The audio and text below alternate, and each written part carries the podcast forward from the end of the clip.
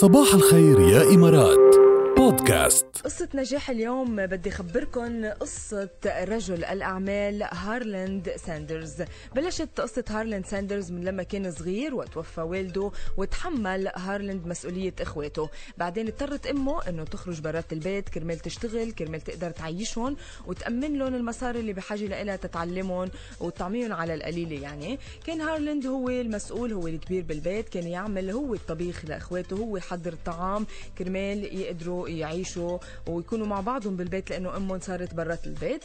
كان على طول بيعمل لهم دجاج مقلي. وحتى لما يسألهم لأخواته أنتم شو بتحبوا تاكلوا؟ يقولوا له دجاج مقلي. كان على طول يعني هيدي الطبخة المفضلة لهم كان على طول يطبخ لهم إياها هارلند بعدين تزوجت والدته لهارلند فات هو على الجيش. عمل بوظائف عديدة كمان وتعرض للكثير من فشل بحياته.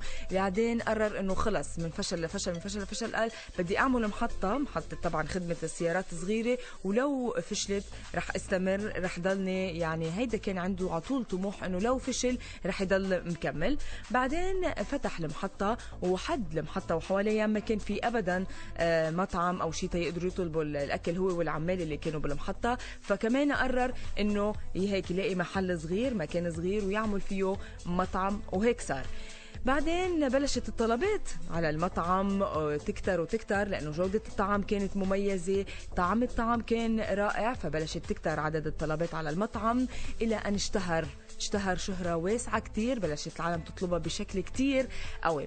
من بعدها لقى هارلند إنه الدجاج بالخلطة التقليدية هيدا الشيء ما بده إياه لازم يطور لازم يحسن لازم يضل متابع هيدا الشغف بالطعام وبالدجاج وبالخلطات السرية. فاكتشف خلطة سرية للدجاج المقلي اللي خلت الكل يحبوه ويعشقوا الطعام اللي كان هو يعمله ويطبخه هارلند ما يئس ابدا بعد ما تعرض لفشل كتير بحياته ولكن هو كان على طول عم يحفز نفسه بإصرار ولأنه بيقول أنه الإصرار هو الواجهة هو الوجه الآخر للنجاح. وهلأ أصبح هارلاند بعد فشل متكرر من أغنى الرجال بالعالم وأصبح كمان لكنتاكي المعروف كتير واللي عنده فروع بكل أنحاء العالم وكل الناس بتحبه الناس بتطلبه مشهور وموجود بكل العالم. تخيلوا كان ماشي.